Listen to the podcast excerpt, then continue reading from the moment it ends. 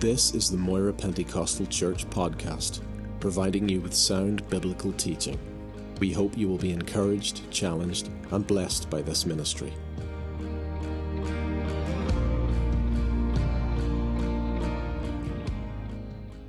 Please to, uh, to John's Gospel, chapter three. Gospel of John, chapter three.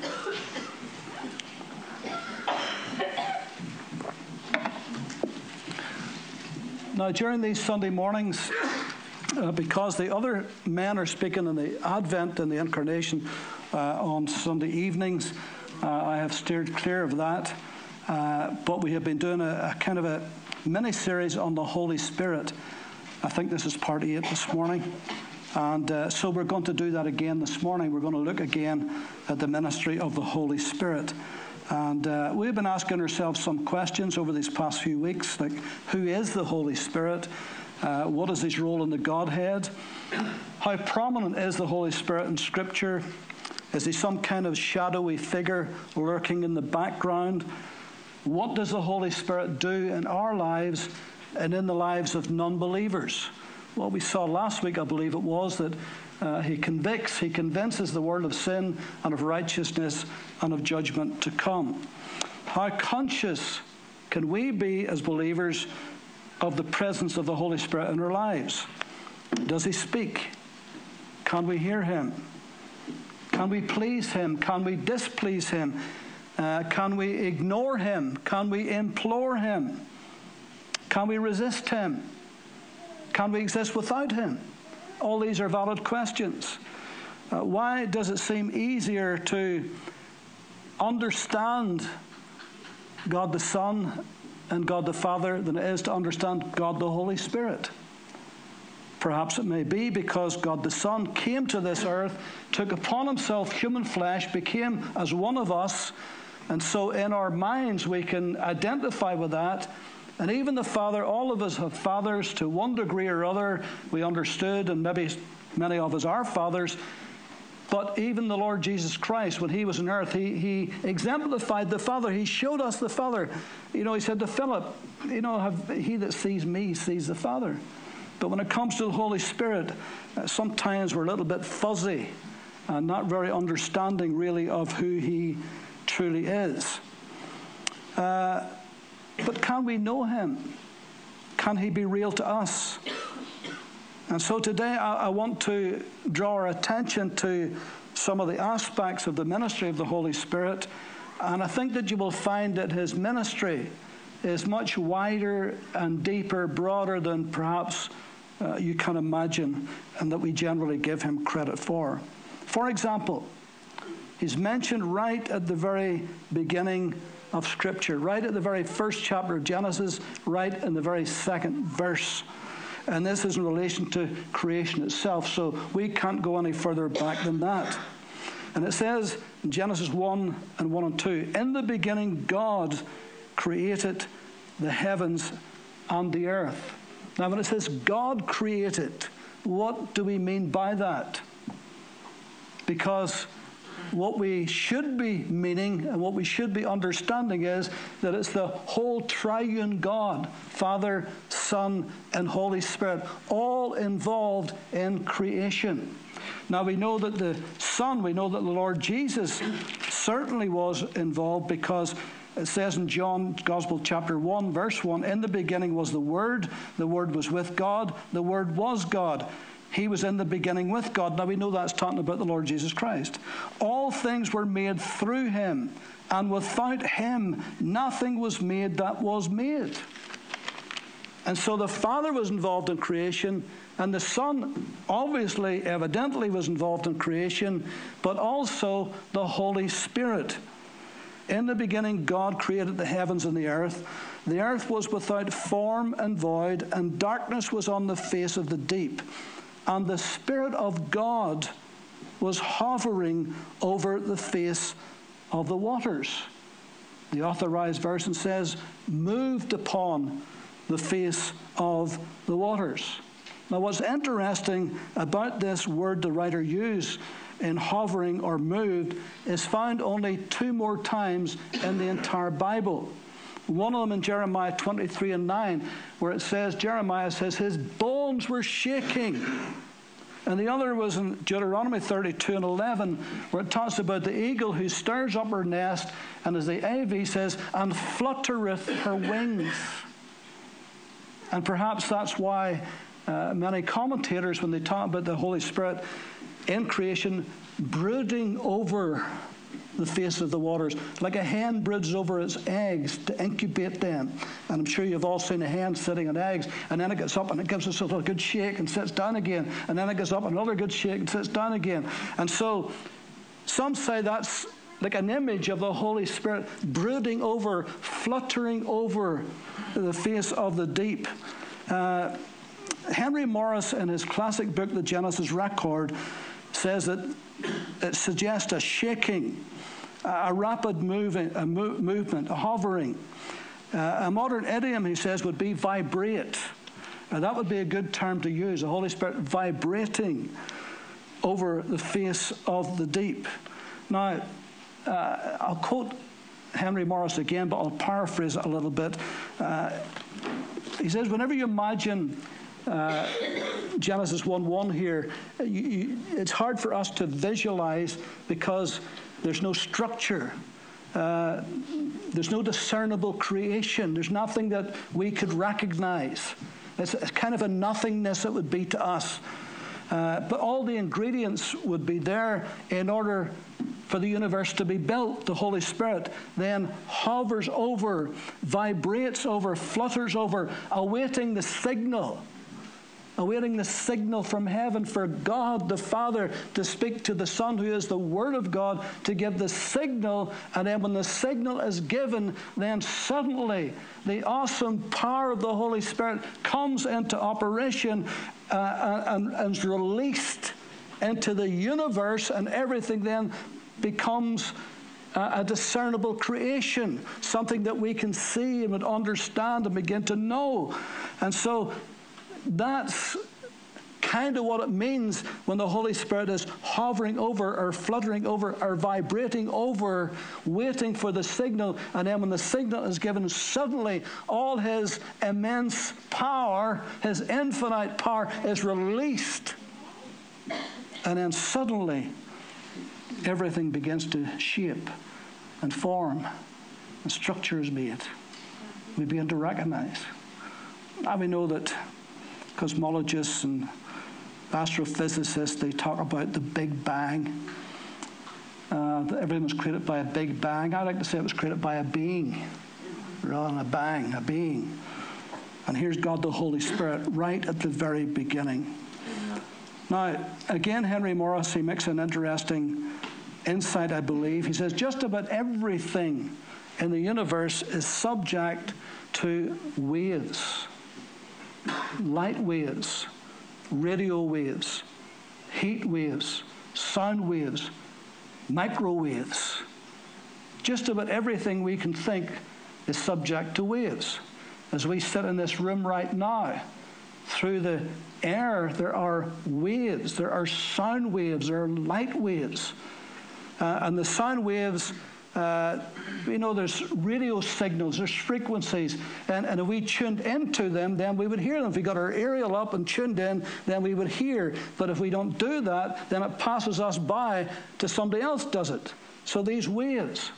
Uh, do you know what the Doppler effect is? Imagine you're standing at a train, you're standing waiting on a train at a train station. You're standing there and you hear it coming in the distance. And it's a low frequency. It's just a kind of a rumble in the distance. And that's because those sound waves are, are far apart.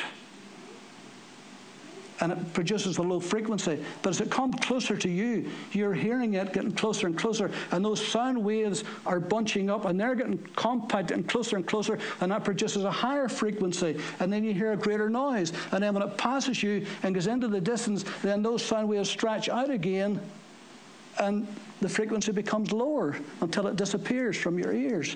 That's the Doppler effect, named after Christian Doppler, a, a, an Austrian scientist, a physicist actually, and a mathematician.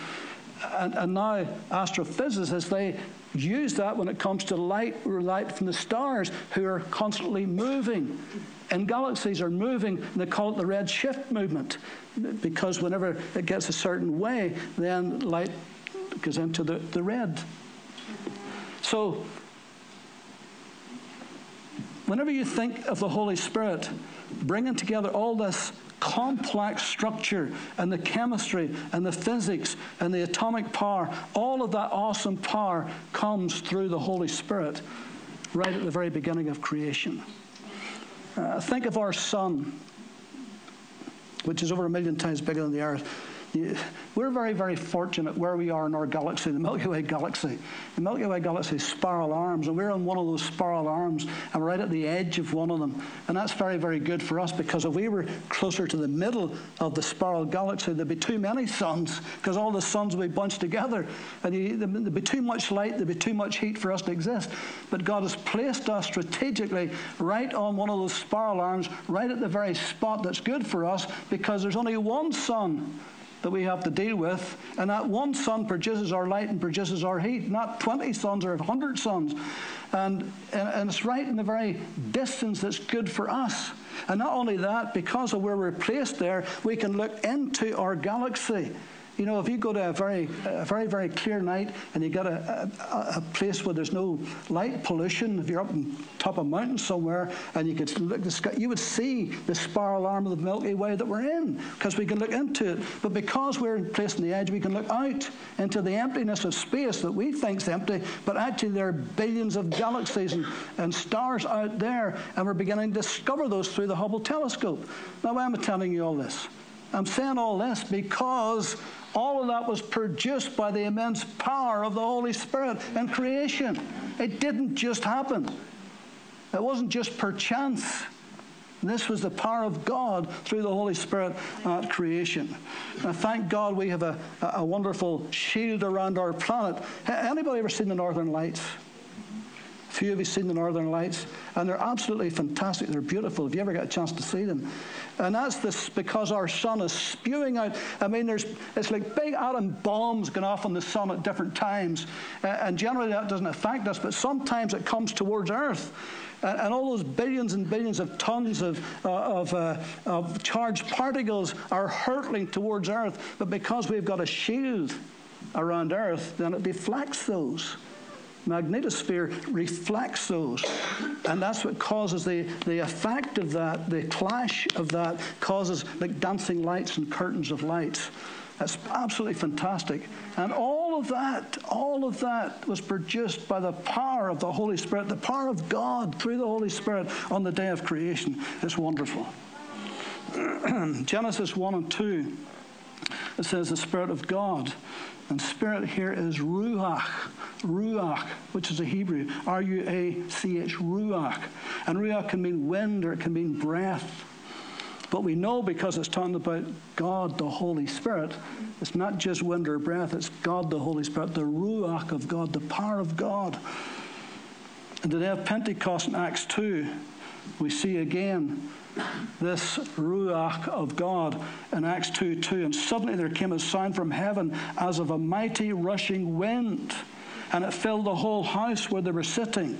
Obviously speaking about the Holy Spirit of God. In Acts four and thirty-one, uh, Peter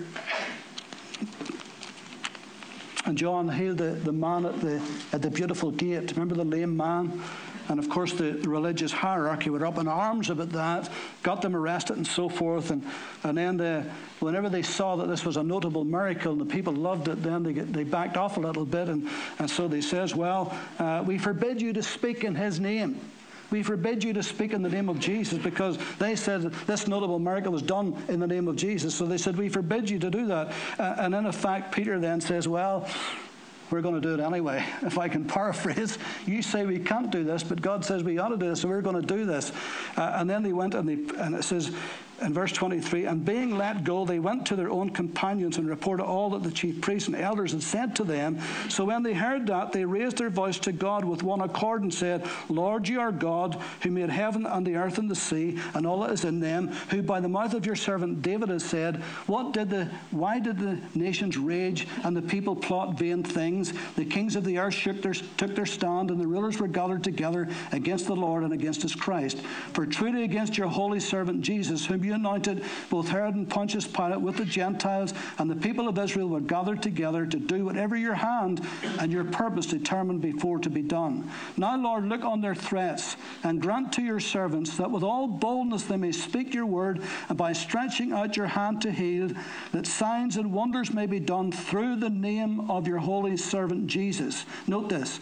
And when they prayed, the place where they were assembled together was shaken. Hallelujah. And they were all filled with the Holy Spirit, and they spoke the word of God with boldness. By the way, that's twice them saying people are filled with the Holy Spirit. But that's another subject. But the place where they were sitting were shaken because of the power of the Holy Spirit. Can you imagine? Can you imagine if we were praying this morning, if we stopped to pray and prayed a prayer like they prayed, and the Holy Spirit shook this whole building? What do you think you would do? You'd probably run out that door. You'd probably scare the living daylights out of you. But that's what happened to them. The very building shook by the power of the Holy Spirit. So let's not reduce the power of the Holy Spirit to something less than what it is. It's mighty, it's powerful. However, because we refer to the Holy Spirit's power and his dynamism, Um, and we think often, because the Bible often refers to him as wind uh, and as power and as sometimes as fire and as dew and as rain and as water. Sometimes because we think of the Holy Spirit in terms of symbols that we read in the Bible, we forget that he's a person, not just an influence. You see, false religions makes the Holy Spirit out to be some kind of a gas, some kind of a airy-fairy type of a vague, nebulous gas, but not a person. But he is a person, a real person, just as the Son of God's a real person. Holy Spirit's a real person. We can't see him, but he's mighty and he's powerful. So he's not an it. Holy Spirit is not an it. Never call the Holy Spirit it. You wouldn't like somebody calling your child it. Sure you wouldn't. Or your husband or your wife it. No, you wouldn't. So let's not call the Holy Spirit it. In John's Gospel, Jesus, speaking of the Holy Spirit, uses personal pronouns ten times. Like he and him and himself. Never ever it. So no matter what we think of the Holy Spirit, no matter how we think of him, always know that he's a person, the person of the Holy Spirit. And we've talked about how actively and powerfully he was involved in creation. But now let's think how actively and powerfully he's involved in the new creation. In John three, this is why I told you to turn to John three. You know it very well, but it's good to remind ourselves. Verse one, there was a man of the Pharisees named Nicodemus, a ruler of the Jews. This man came to Jesus by night and said to him, Rabbi, we know that you're a teacher come from God, for no one can do these things that you do unless God is with him. Jesus answered and said to him, Most assuredly I say to you, unless one is born again, he cannot see the kingdom of God. Nicodemus said to him, How can a man be born when he is old? Can he enter the second time into his mother's womb and be born? And Jesus answered, Most assuredly I say to you, unless one is born of water and of the Spirit, he cannot enter the kingdom of God. That which is born of the flesh is flesh, but that which is born of the Spirit is spirit. Do not marvel that I said to you, You must be born again. The wind blows where it wishes, and you hear the sound of it, but you cannot tell where it comes from and where it goes. So is everyone who is born of the Spirit. So notice Jesus, in referring to the Holy Spirit, his work in the life of somebody who's about to become a believer, he gives the image of wind. All of us have seen the effects of wind. We can't see the wind, but we've seen its effects. You see the branches of the trees moving. You see the barley and the wheat fields, how when the wind blows across it, you see the waving. We see the effects of it. And when somebody becomes a born-again believer in Christ, at that moment that happens, we can't see the Holy Spirit doing that, but we can see the effects of what has been done by the Holy Spirit, because that life will change. And it has to change. If there's no change in the life, there's been no work of the Holy Spirit. But when the life is changed, when you see that person changed, when their nature changes, their character changes, their language changes, their actions change, things change. And you know something has happened to that person.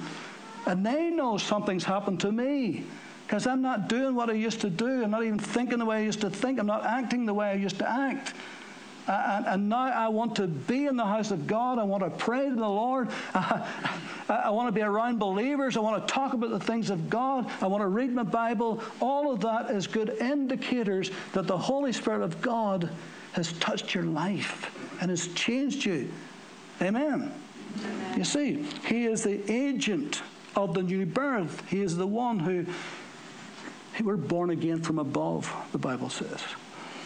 And so Romans eight sixteen says, the Spirit himself bears witness with our spirit that we are the sons of God. When you get born again, truly born again, you know. That's hard to explain, but you know, as somebody says, you know in your knower. You just know. That's the witness of the Holy Spirit. It's supernatural. It's not a natural thing. It's supernatural. And you know that it's happened. And you know for all those reasons I've mentioned, because you change, you, you're different. You begin to live differently because of that change. Now the Holy Spirit witnesses to us that that is the change.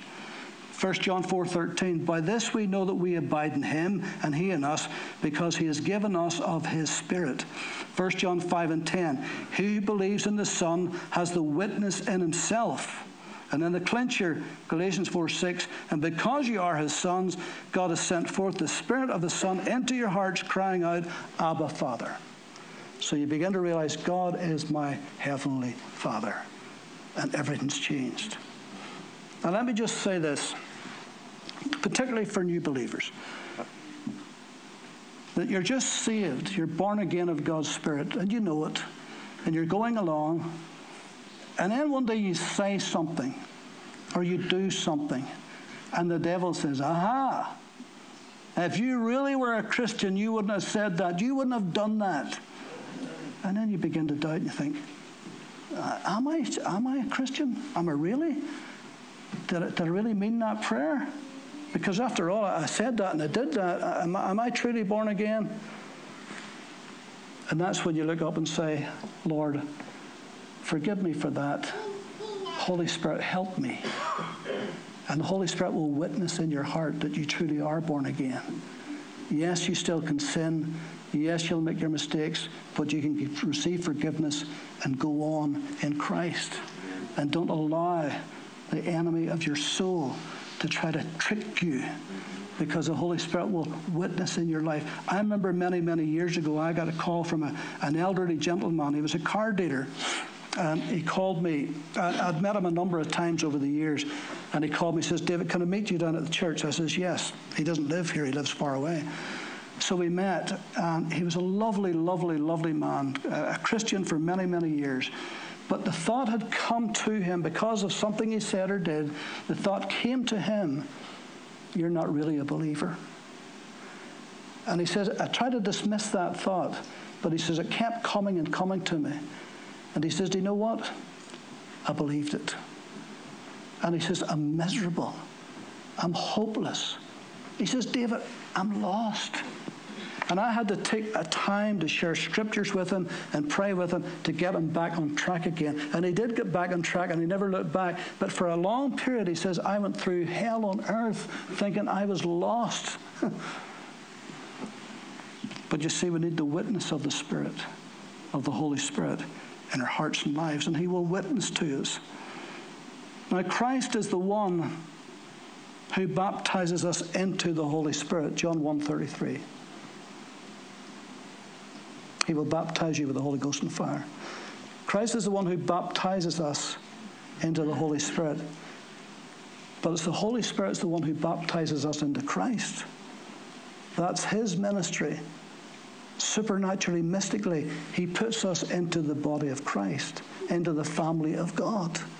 We don't know how that happens, but it happens. It's beyond our understanding, but it happens. We know that from Scripture. We know it from experience. It happens. It's the Holy Spirit who does that. And so the same Holy Spirit who is powerfully active in creation is the same Holy Spirit who is powerfully active in the new creation.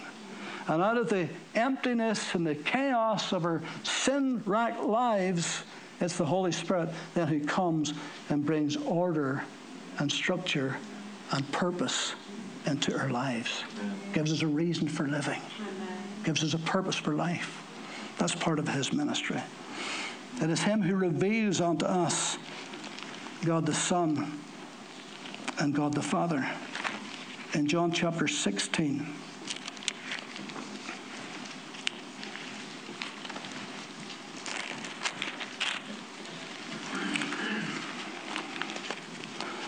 John chapter sixteen, and let me just read from verse twelve. Jesus said, I have still many things to say to you, but you cannot bear them now. However, when he, the Spirit of truth, has come, he will guide you into all truth. For he will not speak on his own authority, but whatever he hears, he will speak, and he will tell you things to come. He will glorify me, for he'll take of what is mine and declare it to you. We want to know more about the Lord Jesus Christ. That's the Holy Spirit's ministry, to declare him to us, to show us who he truly is. All things that the Father has are mine. Therefore, I said, he will take of mine and declare it to you. And then in John fourteen, just back a little bit, verse fifteen, if you love me, keep my commandments, and I will pray the Father that he will give you another helper, that he may abide with you forever, even the Spirit of truth, whom the world cannot receive because it neither sees him nor knows him. But you know him, for he dwells with you and will be in you. I will not leave you orphans, I will come to you. He dwells with you, but shall be in you. Up until the day of Pentecost, he dwelt with them. After the day of Pentecost, he dwelt in them. And ever since, everyone who receives the Holy Spirit, he dwells within us. The Bible says our bodies are the temples of the Holy Spirit. And so we're coming to a close in a moment. But I want to end this morning by mentioning that the Holy Spirit was mentioned in the very first chapter of Genesis, and he's mentioned again in the very last chapter of Revelation, the last book of the Bible, Revelation chapter twenty-two.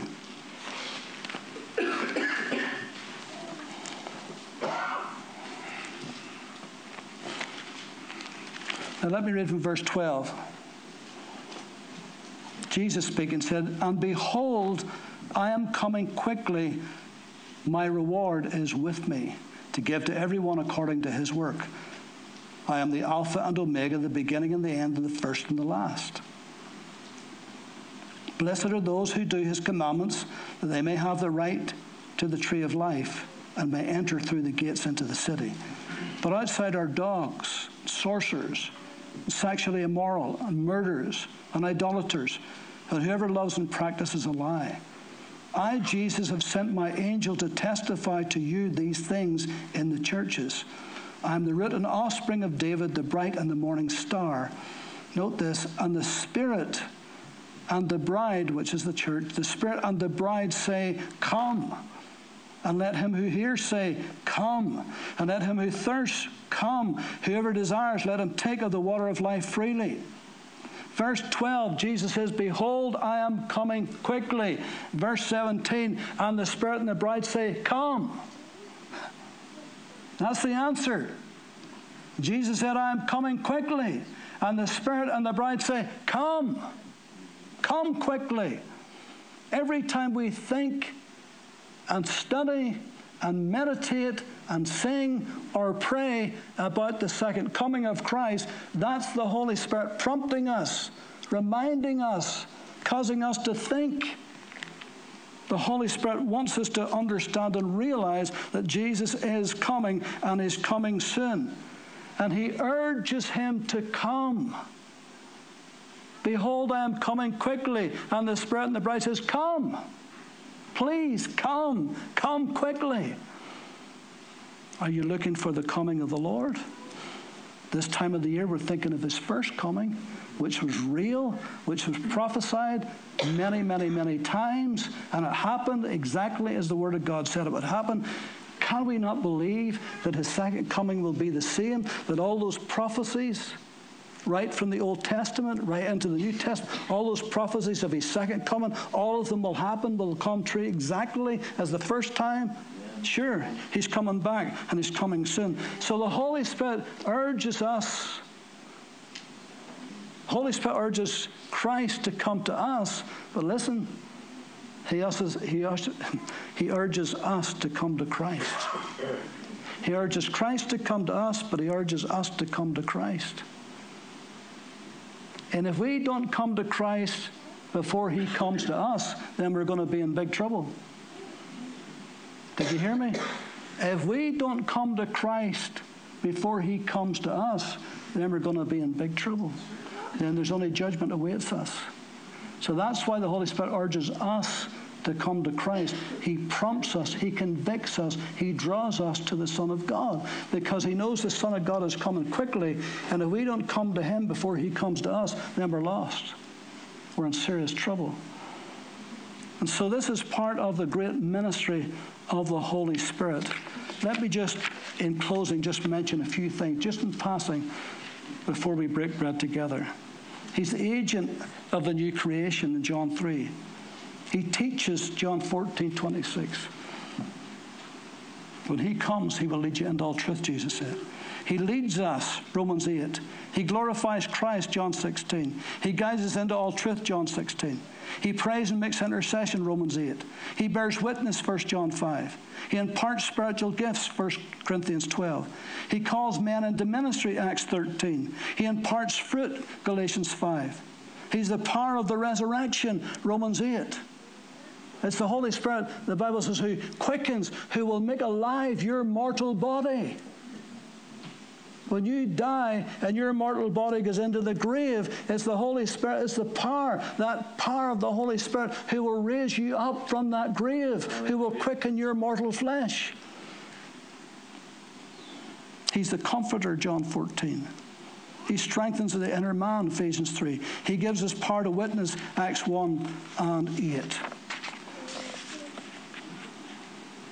Because the Holy Spirit is a person, he can be grieved, Ephesians four thirty. We talked about that last week. He can be insulted, Hebrews ten twenty-nine. He can be lied to, Acts five and three. Peter said to Ananias and Sapphira, he said, why have you lied to the Holy Spirit? And they fell down dead in front of him. Can you imagine that? He can be lied to. He can be blasphemed, Matthew twelve. He can be resisted, Acts seven. He can be tested, Acts five. He can be vexed, Isaiah sixty-three and ten. He can be quenched, First Thessalonians five nineteen. Some of the essential attributes of the Holy Spirit. The Holy Spirit is called God, Acts five. The Holy Spirit is eternal, Hebrews nine. The Holy Spirit is omnipotent. He's all-powerful, Luke one thirty-five. The Holy Spirit is omniscient, all-knowing, John fourteen. The Holy Spirit is omnipresent. He's everywhere present, Psalm one thirty-nine. Psalm says, even if I make my bed in the lowest part of hell, you're there. You can't escape from God. The Holy Spirit is the life source, Romans eight and two. What about his moral attributes? The Holy Spirit is the Spirit of truth, John fourteen. He's the Spirit of love, Romans fifteen thirty. He's the Spirit of holiness, Romans one and four. He's the Holy Spirit, the witness of, he's the Spirit of wisdom, Ephesians one seventeen. He's the Spirit of knowledge, Isaiah eleven. He's the Spirit of grace, Zechariah twelve. He's the Spirit of burning, Isaiah four. He's the Spirit of judgment, Isaiah four. He's the eternal Spirit, Hebrews nine. He's the Spirit of adoption, Romans eight. He's the Spirit of faith, Second Corinthians four. He's the Spirit of promise, Ephesians one thirteen. He's the Holy Spirit of, the, of power, Second Timothy. He's the Holy Spirit of glory, First Peter four. He's the spirit of prophecy, Revelation nineteen, and on and on and on you could go. I said that to show you that his ministry is wider and more powerful and deeper than we can imagine. From Genesis to Revelation and everywhere in between, he's there. Everywhere. Let me say this in closing. In the Old Testament, the Holy Spirit is mentioned ninety times. He's given eighteen different titles. In the New Testament, more than two hundred sixty times, and given thirty-nine different names and titles. That's a big mention, isn't it? Of the twenty-seven books of the New Testament, only second and third John, those two little letters, that's the only place where he's not mentioned in the whole New Testament. And so he gets a big mention, all right? So he's not some shadowy figure in the background. He's God the Holy Spirit, co-equal with God the Son, co-equal with God the Father. So let's not lessen him to something less than what the Bible says he is. Amen? Let's pray. Lord God, we thank you for not leaving us as orphans, comfortless, but you sent your Holy Spirit, one just like you. Only he is within us today. And we thank you for his guidance, for his strength, for his power. We thank you for his help, his encouragement, and every way in our lives as believers, we give you thanks for his ministry. We bless you, Lord.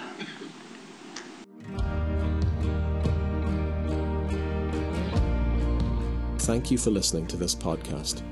We produce a variety of sermon videos and inspiring Christian content available for free on our YouTube channel. Just go to YouTube and search Moira Pentecostal, or visit our website for more information, w w w dot m p c dot org dot u k.